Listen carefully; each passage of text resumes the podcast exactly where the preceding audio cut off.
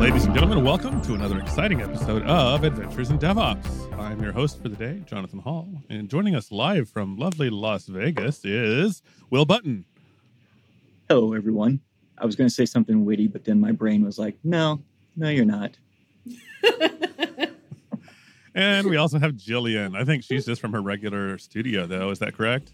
I am. I'm here in Doha, Qatar, which is uh, hosting the World Cup, and it's there's a lot of people here, you guys. There's a lot of people. There's like floating hotels and sports games, and I don't, I don't know. I don't do sports, so it's all just kind of madness to me. Yeah, I don't either. Today, since we have two people who are in cities with major events happening, we thought we'd talk about some events, uh, specifically tech conferences, good, bad, ugly, maybe some tips for people who uh, might want to attend or maybe want, want to put on a conference. Um, Will, do you want to kick us off since you're at a conference right now? Tell us what you've experienced so far.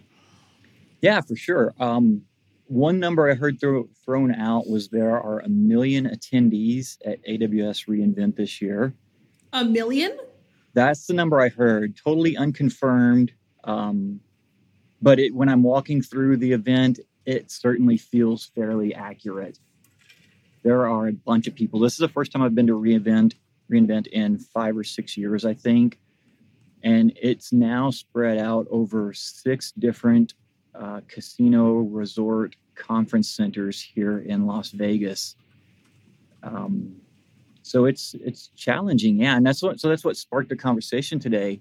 If you look at the total expense here, it's eighteen hundred dollars for the ticket to reinvent, plus you're going to have another, you know, thousand dollars fairly easily in travel and lodging and meal expenses. Plus, there's the cost of on your team because everyone on my team is having to cover the things that I can't get to for here. So one of the big problems weighing on my mind is how am I going to generate $3,000 of value from this conference and bring it back to my team? And so that's that's what we're focusing on today. So, quick fact check here. Um, I know Google isn't always authoritative, but um, a website published by Amazon uh, claims 50,000 attendees. So, Fifty thousand? That's yeah. close to a million, It's close. If you're I an mean, there's, a, there's a similar number of zeros in those numbers. right? If you're an introvert, that's good enough to be a Good million. Yeah, a crowded grocery store is good enough to be a million for me. Like I hear that. You, you were saying you, uh, before we started recording you were at reInvent a few years ago, and it's changed drastically since then, right? Yeah, the last time I was here, it was just in the Venetian Casino, which is a really large facility. Um, but that one was pretty pretty doable. Now it's across six different casinos. Each one has different um, different talks going on, and uh, different like uh, there's like the the live action things where you can test your AWS skills or get your AWS certification or do the hands-on labs. And so all of those things are going on in all of these different casinos, or I guess not really the casino part. I guess I should say conference centers that happen to be attached to casinos. Um, and that's one of the big challenges is like figuring out where you're supposed to be and how how do you get there. They've got shuttles running between all of them. And when I say shuttles, they're like those big, huge cross country buses.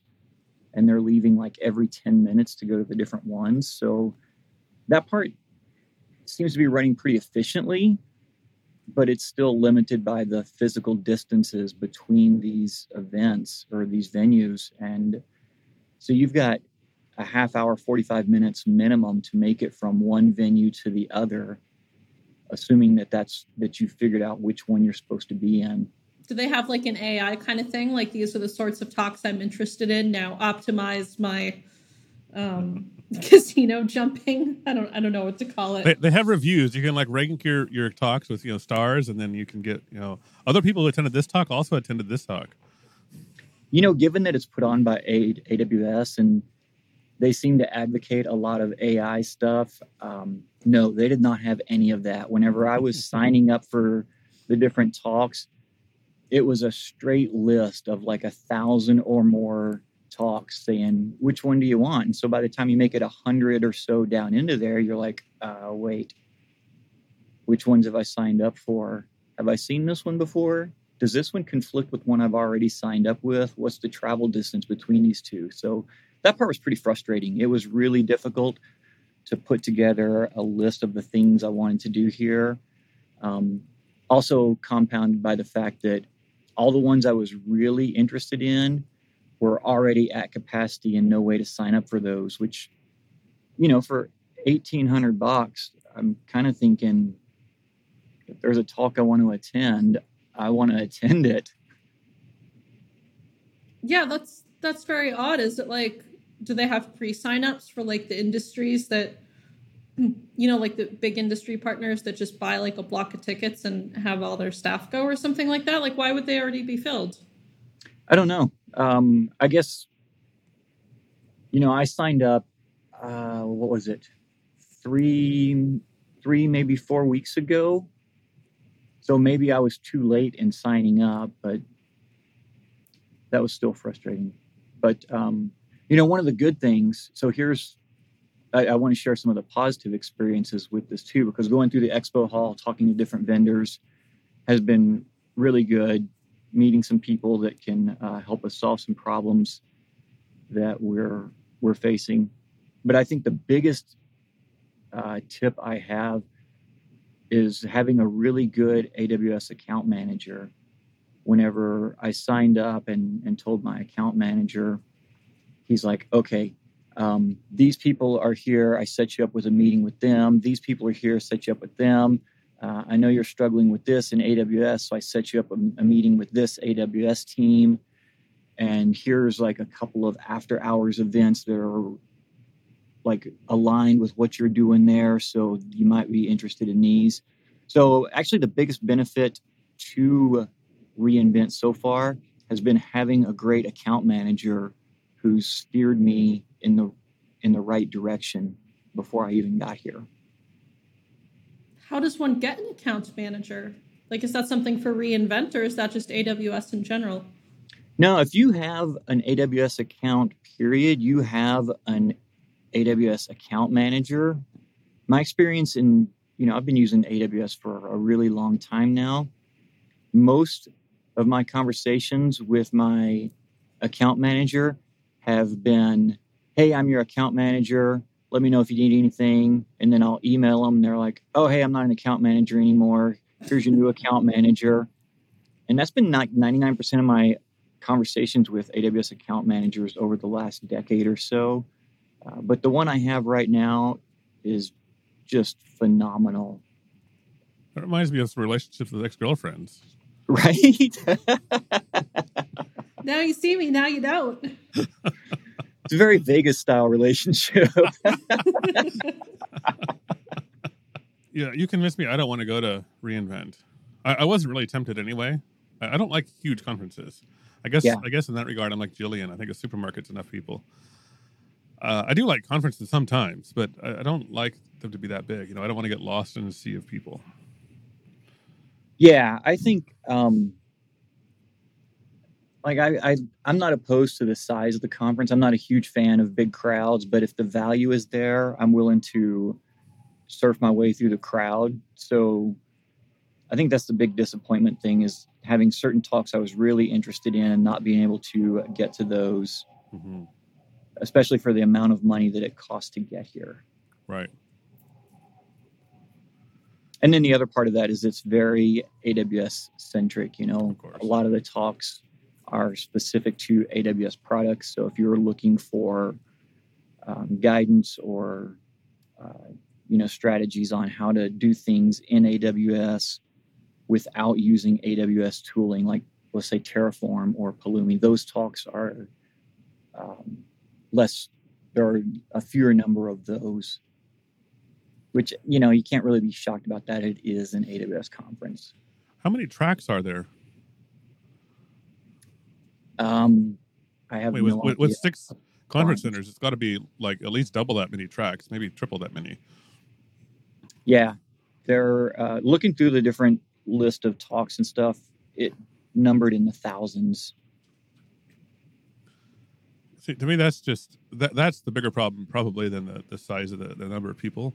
It's just you know, Yeah. it, there's no way, and, and unless everything is recorded, in which case, why would I go to the conference? I can watch the talk. Exactly. Yeah, they're doing they're doing that for some of them. Like, oh, hey, this one's full, but we're going to live stream it over on this TV in the hallway or on Twitch. And it's like, well, I didn't really come this far to, you know, watch Twitch TV in somebody's hallway. So, I, I, I think this touches on kind of my core thesis about conferences is that they're valuable if the hallway track is valuable. Yeah. Um, you know, if you can meet people, whether it's business partners or just people to hang out with and have a beer and talk about, you know, nerd out about code, wh- whatever your thing is, or if you're a CEO looking for funding, if you can find some some VCs or whatever, you know, that that's what really makes a conference or breaks it, in my opinion. Um, the talks, uh, ideally, I mean, th- th- generally a conference talk is superficial enough that if you miss it, you're not missing that much anyway. Like, like if I, if I go to a conference talk about Pulumi, I'm not expecting to walk away and be able to use Pulumi for the first time. I'm expecting to learn whether I care about Pulumi, and I could probably get that information somewhere else. It, it- maybe it's a recorded talk, but maybe it's some, you know somewhere else. Yeah, no, you're absolutely right. And I think that's where I'm going to get value from this conference is from the expo hall, talking to mm-hmm. different people, whether those are, are vendors or partners or uh, peers who are trying to solve the same problem. That's been where the, the biggest value from the conference has come from. Yeah, I was gonna say I know somebody else who's at reInvent now, and um, I mean he's definitely going to some of the talks, but it seems to be more that so many people are going that he was able to, you know, arrange a bunch of in-person meetings with people that he doesn't normally get to talk to in person, right? In our kind of remote, distributed way of working that we all have, especially after COVID. Uh, so he seems pretty happy with that experience for that reason, and I mean maybe you know that's kind of worth it. If it's like a big conference and you know a bunch of other people in your field are going to be there and you just want to go and like you know talk shop with them and you're all going to be in the same place at the same time that could be okay. Yeah, for sure. I think that's a huge benefit um, to meet with the people that you don't get to interact with on a daily basis. Because one of the things that happens over remote work or um, you know working in different offices is those casual conversations never happen. If you're talking with someone, it's because you have a specific agenda. You know, no one just hangs out in a video conference to shoot the shit. Um, but I'm able to do that here and and talk with some people that I work with and just have those casual conversations, which ultimately leads to talking about something work related and um, working through some problems that we're facing or discovering that there's something else going on that I didn't know about because we just don't have those casual conversations. i've always liked finding the people behind conferences too like that's some of the more useful conferences i've been to uh, were so that i could meet the people behind like an open source software project and then i could kind of figure out like how can we how can we barter for features here you guys? You have something i want. I must have something you want. Like let's talk this out here because that is uh, a shocking amount of my sort of day-to-day work is being like eh who, who already has this feature? Who can i get who can i convince to build it for something that i already have? Right? I do i do that a lot and that's been one of the more useful kind of reasons when i've ever gone to a conference. Haven't been to one in a while oh you guys my kids were finally big enough for me to like feel like i could travel and then covid hit and that's that's been how that's been going for me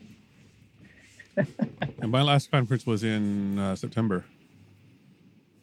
Right, because you were in was it Vienna? Ooh. Agile Tour Vienna. Yeah. So how was the turnout for that? You know, I'm not sure. I wonder if those stats are published. Uh, I would say a few hundred, but uh, let me see. It doesn't look like those stats are published publicly. But I would guess five or six hundred, probably. Yeah, wasn't so that's a good big. sized conference. It was a three track conference. Um, and you know, when when I spoke, I think there were probably forty or fifty people listening to me, and half the tier, half the chairs were empty in the technical track. So yeah, I don't I don't know exactly, but I'm guessing five five or six hundred total. And that was a um, that was a Go conference, right? It was just uh, it was more agile, uh, agile Scrum, um, all things agile. And the thing is, like Agile Tour, they have it in different cities. So, which, which of course, you're going to get smaller, more specialized conferences that way. Um, Right. If you, I think they're all over the world. So, you know, if you have, you know, as opposed to like, you know, if Amazon did did one in every capital city, or or even half, you know, five capital cities or something, I'm sure each one would be much smaller than what you have when it's when it's all uh, in Las Vegas like that. Yeah. I was considering uh, uh, going to FOSDEM this year. I don't know if you've, you're familiar with that. It's really it's really well known here in Europe. I haven't heard of that one. The free open source developer Europe meetup or something like that is what it stands for. And it's uh, so it's all about open source stuff. But the unique thing about FOSDEM is it's free. It's completely free to attend. Uh, you don't get a ticket. You just show up. Oh, right um, the so that's the, the the nice thing about it. If, if you want to go to a conference and you have no budget, here, here's one you can go to, especially if the travel's affordable. The bad thing is that because that's the way it's organized, everything is on a first come first served basis. Yeah. So they have rather than say tracks, they have dev rooms, and each one's on a topic. So there's a Go dev room and a and a and a MySQL dev room, and you know whatever whatever different category they have, and, they, and it's at a college university, so kind of like their whole computer science department. Each room, each lecture hall is its own dev room for the day, and so you can look at the schedule and and see the talks that will be happening. And you basically, if you want to hear the talk at three o'clock in the afternoon, you have to make sure you're in that room and there's space, which usually means you have to attend one or two or three talks before. And you might be waiting outside the door, waiting in line. And, they, and basically, once the seats are full, they close the door and you can't come in. And then when people leave, then they let the line trickle in. I hate that. I, I understand the reasoning, and, and it's kind of cool. You know, if you're on a budget and you can't afford a real conference, fine. But I hate that. I don't want to. I don't want to stand in line or wait through six talks I don't care about just to hear one I do care about. If you know what I Right. mean. So Yeah. I'm I'm not a big fan. I've I've been once and I've considered going again, but I probably won't go for that reason. Yeah. Just because it's like a, it's such a commitment. Even if you know the conference itself, like you mentioned, is free, you still got travel expenses plus the the lost opportunity cost of what are you not able to get done that's on your list because you're at this conference and then you're not even sure if you're going to be able to get what you want out of the conference because it's first come first serve Yeah, that would very much annoy me if I went to a conference and I couldn't even get into the talks that I wanted to get into. The ones I've been to have been like very small. Um, and I'm either giving a talk or doing a poster or something like that because that used to be the only way I could get my work to pay for stuff. Now I have to pay for my own stuff because I'm self-employed and I'm I'm just kind of too cheap for that. But uh, that was the way that it used to work. right i used to think my old boss was cheap until i until i started working for myself I know it's all different when I'm the budget holder. right I'm like, oh, I'm not paying for this. My favorite conference um, of the last several years before COVID has been .go, and I, I think it's Europe, a, th- a European thing only. But there's a lot of dot conferences. It's, you know, the word DOT and then the theme Go, and they have different ones. But I like it because it's a single track conference, um, so you don't have to des- you don't have to decide which talk am I going to watch. You don't you never have a conflict of two good talks at the same time, uh, and it really makes the hallway track more interesting, in my opinion, because uh, everybody has heard the same talks. So you don't have to have the awkward conversation. Oh, did you see Bob talk about that thing? Bob, oh, who's that? Let me check the schedule. Oh no, oh no, I was I was at this other one about this other thing. You know, you never had those weird conversations uh, over over your your cocktails or, or your hot chocolate or whatever you're, you're drinking between talks. Um, so I really like that, and and I, I get a similar vibe. Uh, it's not really a tech conference, but MicroConf I've been to a couple times right yeah the Rob Walling uh, conference for for uh, primarily SaaS startups. Um, it's it's a single track. The one I've been to, I went to the European one a couple times. That's single track too, and it's the same thing. And it's you know, so it's it's small enough uh, you know, a hundred, couple hundred attendees. Um, everybody's in one room. Everybody hears the same presentations, and then you have time to talk about it afterwards. So I really like that. I, those are the conferences I find most valuable, where I get to to talk to people between the talks um, and in the evenings uh, for for drinks or whatever. How was MicroConf? I've thought about going to that a few times, and uh, again, cheap, so I've just never quite, you know, pressed buy on the ticket. But yeah, I, I, I mean, I enjoyed it. Um, I, uh, I went twice in Dubrovnik, and I would probably go again. Dubrovnik's a great city. Uh, I don't know which one you would go to if you go to Europe or, or one in the U.S. Um, I think the one in Croatia was the one I was looking at. yeah, I don't know. I, th- I don't know. I I think their next one's going to be somewhere else. I don't know where. Uh, I think, but, but yeah, I don't know. Somewhere in Europe. But anyway, um, I like the people there. Uh, the only reason I didn't go the last time, that once they, once after COVID, they had another, finally had another one in Dubrovnik, and I didn't go. Uh, I just feel like my business is in a different place than than they're doing. I'm focusing more on uh, building an authority business, consult, consultation, stuff like that, rather than SaaS. So although there is some overlap, um, it's it's really not enough of an overlap anymore for me to feel like it's a, a worthwhile um, investment. Um, but that doesn't mean I'll never go again. You know, maybe I'll be doing SaaS related stuff at some point, and, and then I would definitely go again. Yeah, I've been to MicroConf here in Las Vegas twice, and same same takeaway as you. It's it was a great, very well done, well organized event. Um, I've been to quite a few DevOps Days events too, here in the U.S. and in Europe, um, and those seem to always be really well run. I think in part because to be an official DevOps Days um, event, you have to go through their framework, which has a lot of guidelines in how to execute and run the conference that they've they've refined over a number of years. So if you aren't really sure what to do for a conference, that's a good way to get started because they kind of guide you. And then hands down on the DevOps Days conferences, uh, DevOps Days Austin in Austin, Texas, those guys just do a phenomenal job every single year. I attended DevOps Days Amsterdam four years ago, probably, and it was a good conference. Right on. I spoke at that one in 2016 or 17, I think. They did a great job too. Yeah. And they sent you home with some, uh, they had somebody make their own special batch of beer. So it was Yes. DevOps Days Amster- Amsterdam I beer. had- I, we weren't at the same one, were we? Maybe. I don't know. Or do they do the beer every year? They might do the beer every year. Yeah, that was the only year I went to the Amsterdam one. I don't think I was doing it in 2016. I think it was after that, so I don't think it was the same year. But whatever. I I'm It went would gonna- to be funny if I was sitting on your talk and that was the one I hated and, and was Right. live tweeting all the all the hate comments about. What is this thing? Who is I went to a conference in Germany once, and like the amount of drinking was just like was unreal to me. Um, yeah, I, I, I don't know. I think I didn't try to keep up, but like the first, the first like two nights, I had a couple drinks, and the third night, I was like, "Listen, no, I'm done. Like, I don't want to have any more, you guys." And they were just, they were just knocking them back. Uh, yeah, it was quite the culture shock for me. I also had to wear real shoes. That was strange. Oh.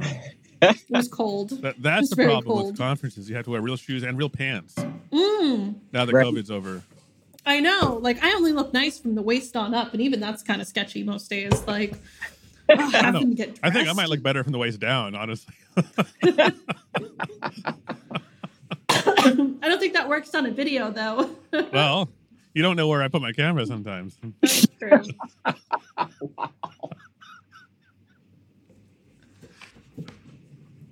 All right, this is we're no dangerously longer close to not being family friendly anymore.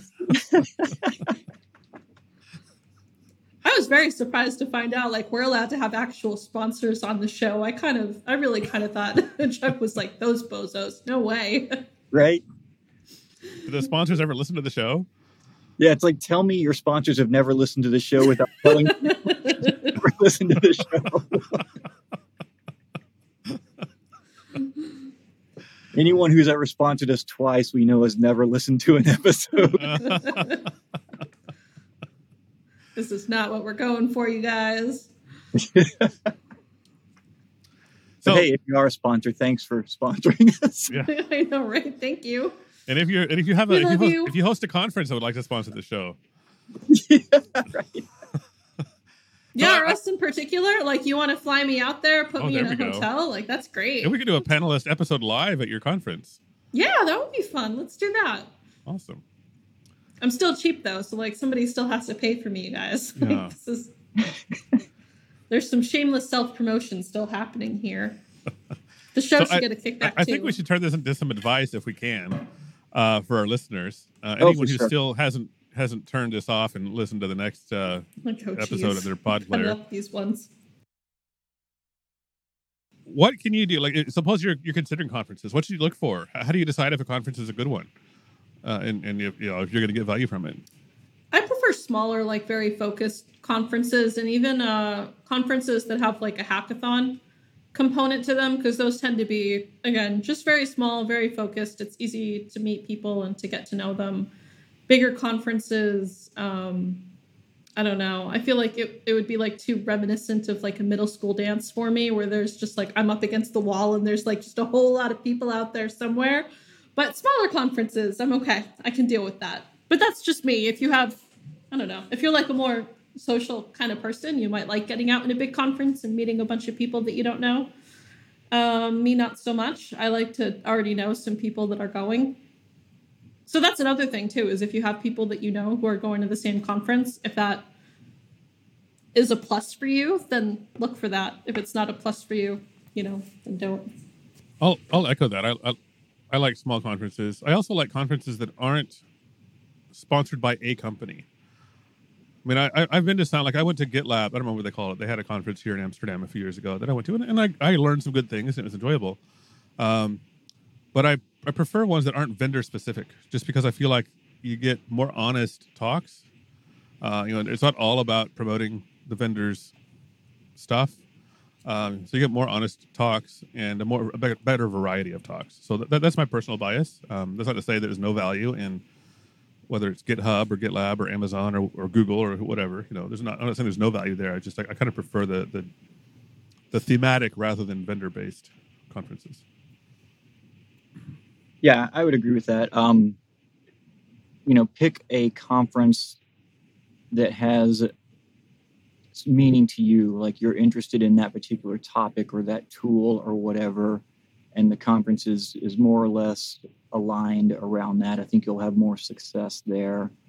Um, and then also, when looking at different conferences, just Google that particular conference and find out what people have said in years past. Um, odds, odds are you'll end up on Twitter and you'll get pretty much a whole range of um, of feedback from that, and it'll help you shape your decision as to whether that's the, the right conference for you or not. And then for um, like like here at, at AWS reInvent, having an insider who can help you, you know, going back again to my account manager for AWS, like most of the value I've gotten from this conference has been based on the input from my account manager. Go here, talk to these people. I set you up a meeting with these people. Go to this thing that's happening at this time. And each one of the suggestions that he's given me has led to just great results that make the conference worthwhile. And I wouldn't have ended up in those places without his guidance on getting there. Yeah, that's always you always kind of want somebody who has the inside scoop. I think on pretty much anything. It's always good advice. Once you're at the conference, how do you make the most of it? I mean, what do you look for? And, and I, I think we can answer this different ways. Like, if you're looking for a job, can you do that at a conference? And if so, how? Um, if you're just looking to to meet people, I don't know. What what are your motivations and how do you get the most out of it? For me, I think it depends on the type of conference. Um, you know, going back to DevOps days, every one I've been to, they've always had either a whiteboard or a piece of paper typed to the wall, taped to the wall, with people who were looking to hire, saying, "Hey, I'm hiring for this position. Here's my email address." And so it was just a, a live running job board, which I thought was great for people looking for either either to hire people or people who are there looking for a job. Um, and then for larger conferences like AWS, I think one of the things that can be helpful there is there's a lot of people who work with AWS here. So find some particular challenges that you're looking to get help with and then go talk with those people. Like we've got a couple of things that we're trying to do here. And lo and behold, there are four or five vendors in the expo hall that offers solutions claiming to solve that problem. So it's a chance to go and talk with those people face to face. And you won't be able to determine if that's the right tool or not, but you can get a, a feeling. And out of those four or five, you know, that may lead to two or three follow up meetings and uh, maybe a demo or a proof of concept in the coming weeks that is certainly faster and more productive, I think, than just going to their website and trying to scroll through their marketing material to figure out what the difference between what marketing says they do and what their product actually does. I think some conferences also just have like job booths and things. I don't know how many, probably not all of them, but I know some do. I would also recommend um, kind of having like a really easy way for people to contact you. If they have to like put any work into contacting you, it's probably not a good idea. Like when I was out looking for jobs, I used to have a business card with a QR code. Like, so I'd have like a regular business card, and then on the back, it would have the QR code, and um, I don't know, it would have like my LinkedIn or something like that on it. And so that was kind of an easy thing that I could just pass out to get to know people. Did it work? Did people contact you? Yeah, I mean, yeah, the, I've only been to a few conferences, so I'm not like necessarily the best person to ask about this, but um, the few I've been to, like, I still have relationships with the people that I met at those conferences, and it's still been, you know, kind of all good things for me. So I think so. Good. Although I suppose there is a bit of like confirmation bias because I already knew people at the conferences too. I don't typically go to conferences if I don't know like anybody. So uh, that would be a cool experiment if somebody wants to A B test that. Go to conferences where you know people, go to conferences where you don't know people, hand out cards and see see how much feedback you get. That would mean I have to know people first. That's true. And you have to talk to them. What? That's No. A deal breaker. It's wild. Which is funny because all three of us are like, oh, talking to real people? Nope, I'm out. Here here we are recording, you know, a podcast to be consumed by thousands of people and What? You think people listen to this? right and and we have our our youtube channels and our our twitter presences and and things like that but all of that is you're still like behind the wall of having to directly interact with other humans And it's very focused too. I was actually I was thinking about this the other day because my older daughter is like super social and she was asking me like how I can do go and do meetings and peopling and then like I won't go to a crowded grocery store for example. And I was like, but it, it's different because it's very focused. I know like you know on Wednesdays from whatever time to whatever time depending on stupid daylight savings time. Um, I'm going to be going and like you know doing doing the podcast with you guys or meetings with other people or like you know I had another podcast going for a little bit um, or doing the YouTube channel or whatever the thing is, but it's focused and it's planned in advance. I don't like it when people just spring the peopling on me. My husband does that to me a lot. He's gotten a little bit better about it over the years, but sometimes he's very social, so sometimes he just like shows up with a bunch of people. and they're all just in my house and I'm like in my pajamas and it's it's bad scenes all around you guys. I, I think that's another really cool thing to point out, though, um, is actually giving a talk at a conference. Because when it comes to just talking to people, I'm not the greatest at it. Um, but I've given a lot of talks at conferences. And one of the cool things about doing that is you don't have to figure out what to say when you meet new people because after you give your talk, anyone you talk to is going to have feedback about the talk that you gave. And so you know what the scope of the conversation is going to be ahead of time. So if you're someone who doesn't really like to talk to people or doesn't like unstructured conversations, you know, giving a talk really is not the anxiety producing event that you think it is because everyone that you end up talking to is going to probably talk to you about the the talk that you gave. And so the conversation is has a direction and it has a scope from the outset. So you don't have to ha- feel that pressure of wondering what people are going to ask you or what you're going to talk about. And it's much easier to get accepted for talks at smaller conferences i found Although, hey, so real, real quick, you know, um, public service announcement here. If you ever get anybody messaging you to pay to give a talk at a conference, like you have to pay them to give a talk, that is probably a scam. And I just, I just want to throw that out there. Definitely every every once in a while, that happens to me, yeah. and I'm like, guys, what are what are we doing here? No, I'm not going to pay you to come talk. Like, what is wrong with you? No. I mean, first of all, it's a scam, but second of all, just the principle of the thing, absolutely not. Yeah, good good point. I haven't encountered that, but you should never pay to speak at a conference. Um, and and you're you know don't feel like if it's a conference that's not near you don't hesitate to ask them to cover travel expenses either yeah. i would say there is an exception to that rule uh, about don't pay to speak at a conference and that is if you are a founder and you are trying to get publicity it may well be worth it to pay to sponsor a conference and get on the stage at the same time. Now, I've, I've never done that. Uh, I don't know what the economics look like there, but I could see that happening. You know, if you want to speak at your local DevOps days, or, or, I don't know if they would do that, but your whatever, um, offer to to buy a booth or whatever, sponsor the conference, and ask that in return you get a you get a speaking spot. You know, that that that might be be uh, legitimate. I don't know. Um, but that's not. Nobody's going to approach you and say, "Would you pay me to speak at my conference?" If they do that, just just uh, tell them to stick it where the sun don't shine.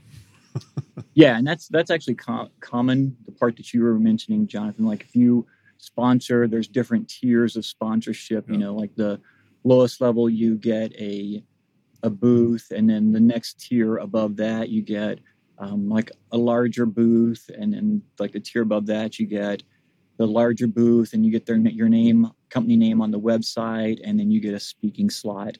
But all of that um, all of that is clearly defined on the conference's website under the sponsors section there. So again to jillian's point no one's going to dm you on twitter out of the blue and and ask you for money for it. It'll be spelled out on the the official conference website.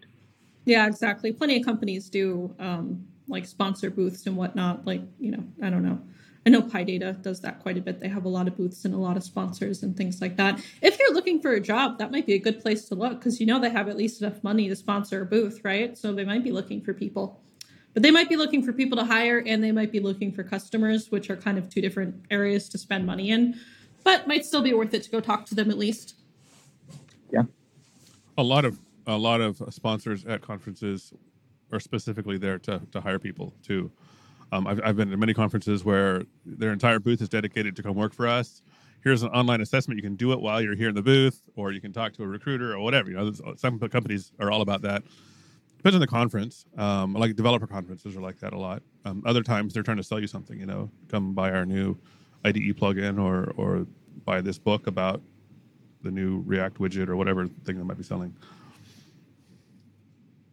Yeah, that's probably another point, point worth pointing out is um, everyone at a conference with a booth is trying to sell something, whether that's their company or their product. So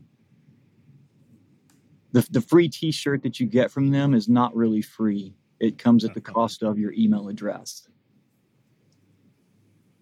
and the unwritten promise that their unsubscribe link actually works. I guess that's another tip we can share here. Um, a lot of times the sponsors will get the list of email addresses from the uh, from the venue from everyone who attended the conference. So in many cases, it's worth time, worth your time and effort to set up an alias or an alternate email address and use that for the conference, so that if things get out of hand, you haven't um, completely trashed your primary email address to the point where it's unusable. Wow, I didn't know that. I didn't know they could just like give your data to their sponsors. I guess I should have. but I didn't.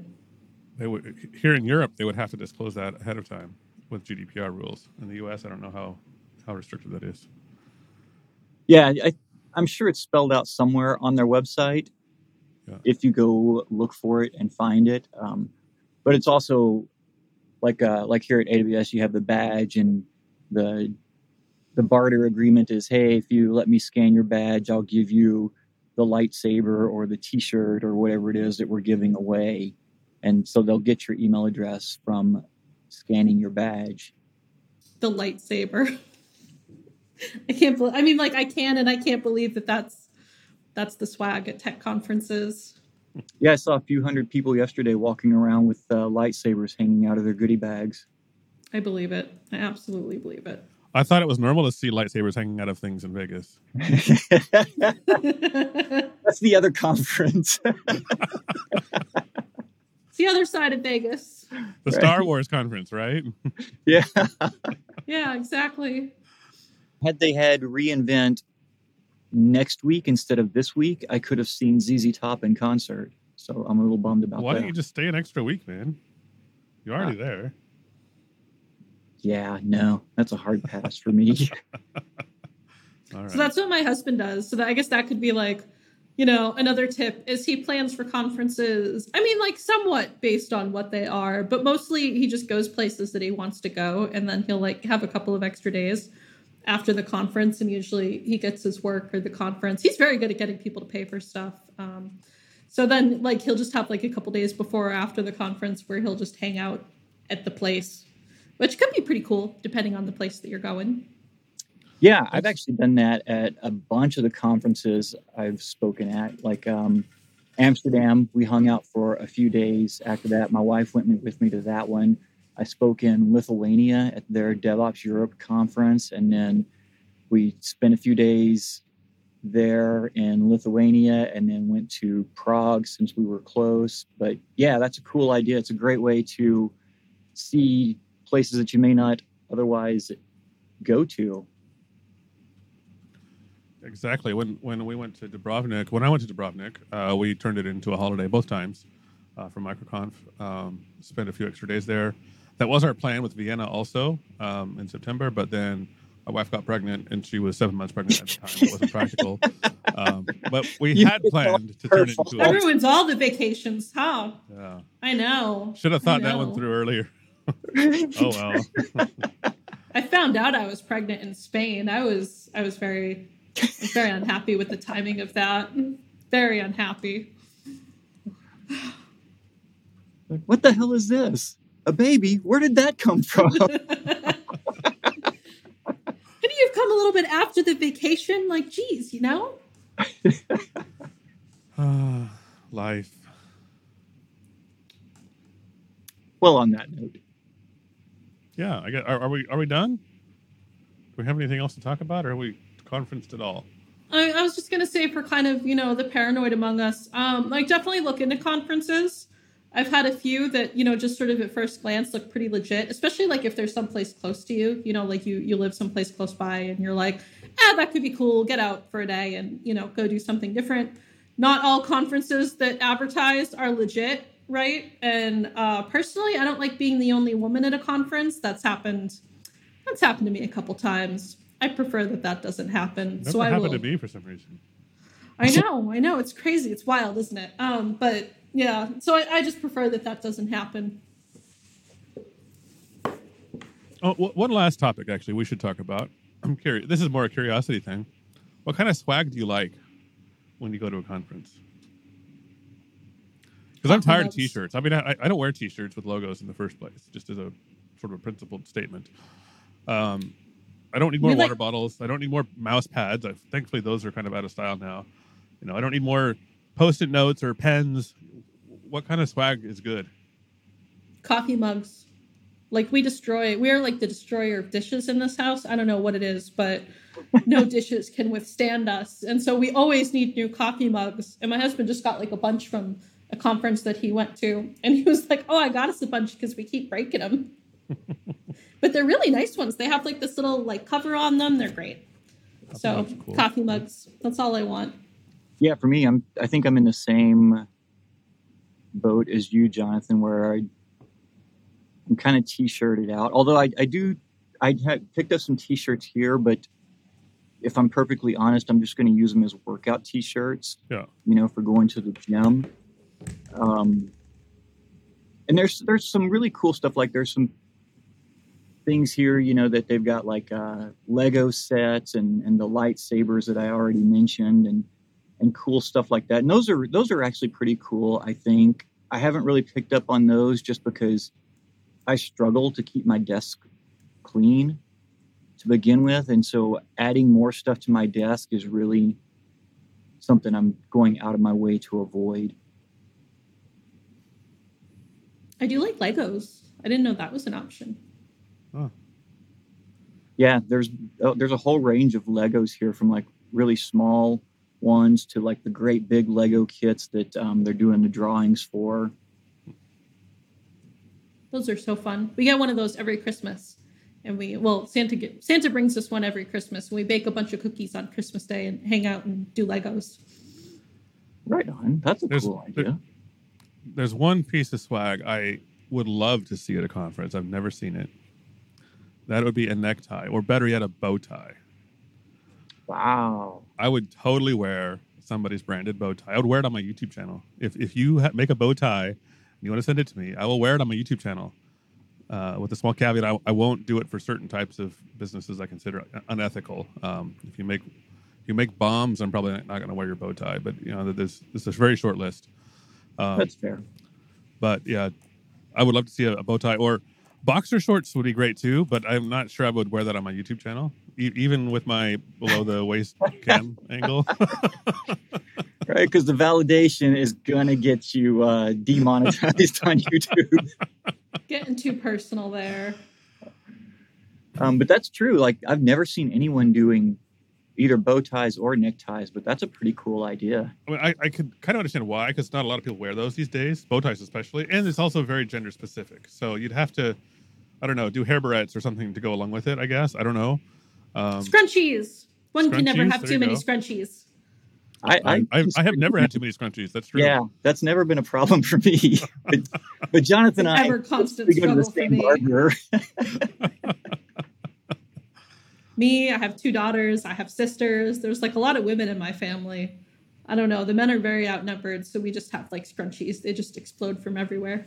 Cool. So um, I think just to wrap this up and summarize it, uh, choose your conference based on what it is you're trying to do, whether you're looking for technical content to learn new skills or um, support resources on how to use a product.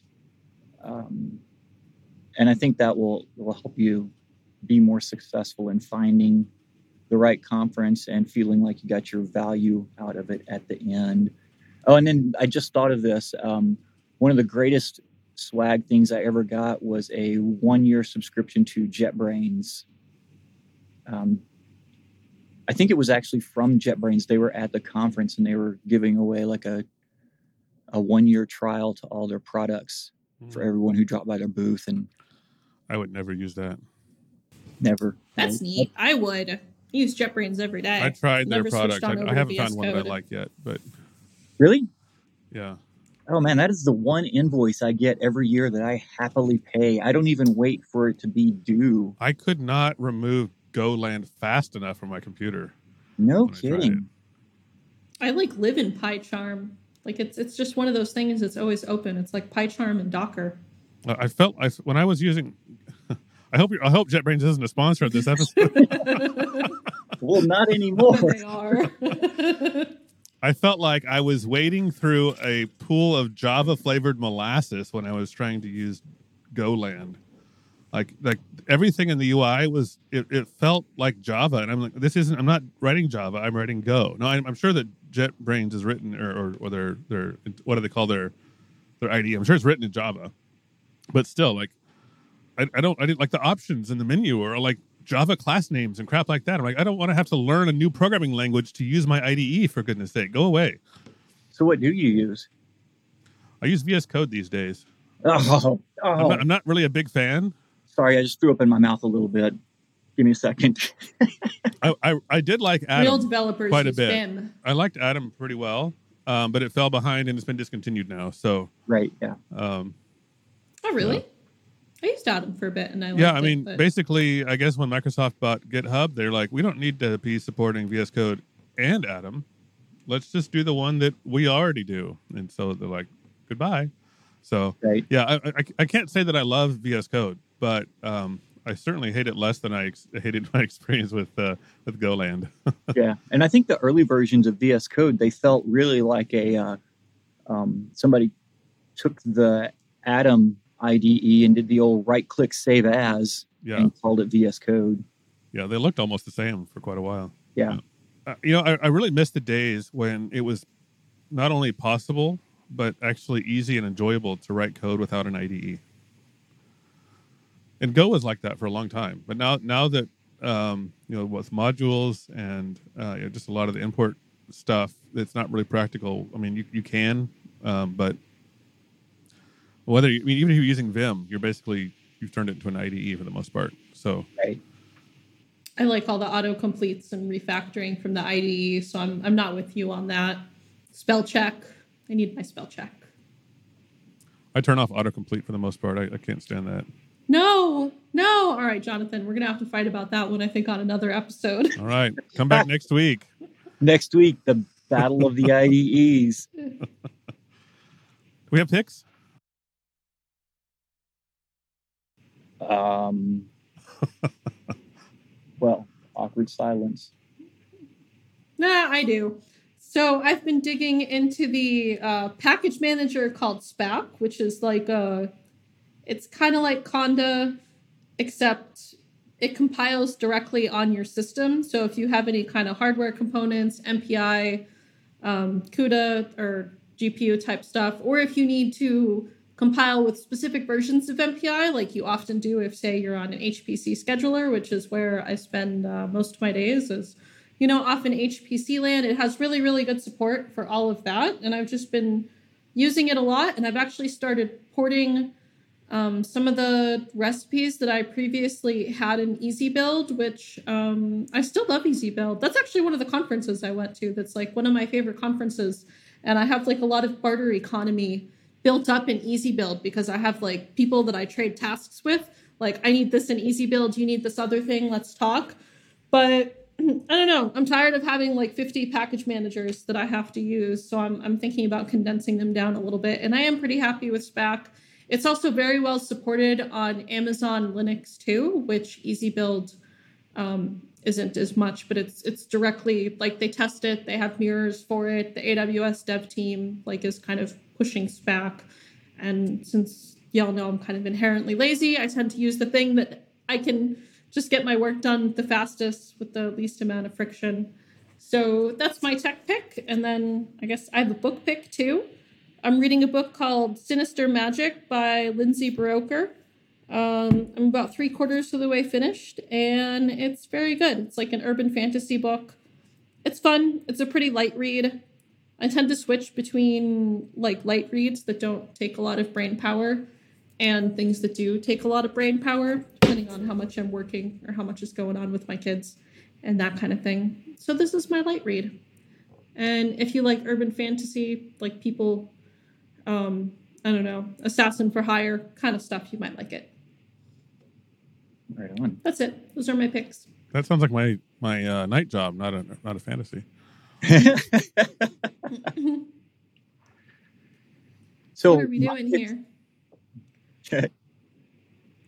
So my pick for the week, I'm going to pick the YubiKey um, for 2FA, and I I think I'm in a small minority, if not completely alone, in this thing of like if you have the Authenticator app on your phone for 2FA, and you have your password manager on your phone for 2FA for passwords, you don't have 2FA because anyone who compromises your phone now has your passwords and your 2FA device. And I get the fact that, you know, like your 2FA device may have some kind of biometric thing in there, but it's still one device. And that's not two devices required for two factor authentication. So, YubiKey, I like it. They're pretty reliable, fits on your keychain. You don't have to drag this extra thing around anywhere. And it's true 2FA from a separate physical device. So if you're going to compromise something, you have to get the device that has the passwords and the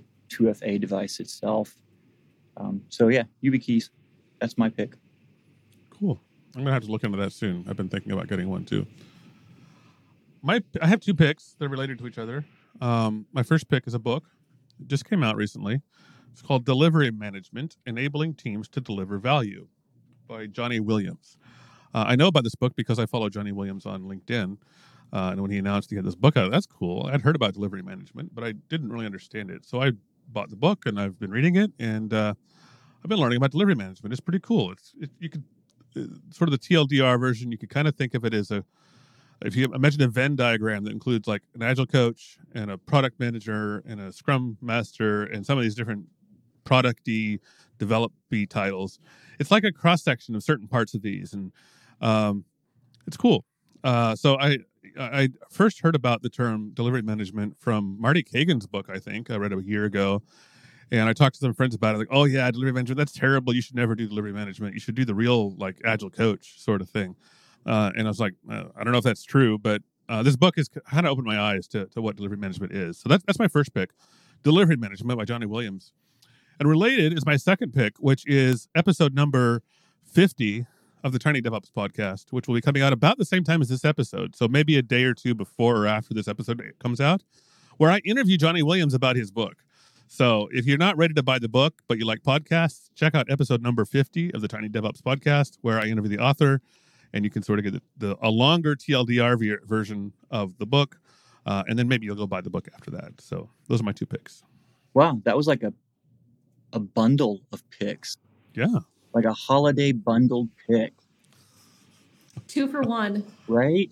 That was well done. And, and all for all for the low, low price of your attention.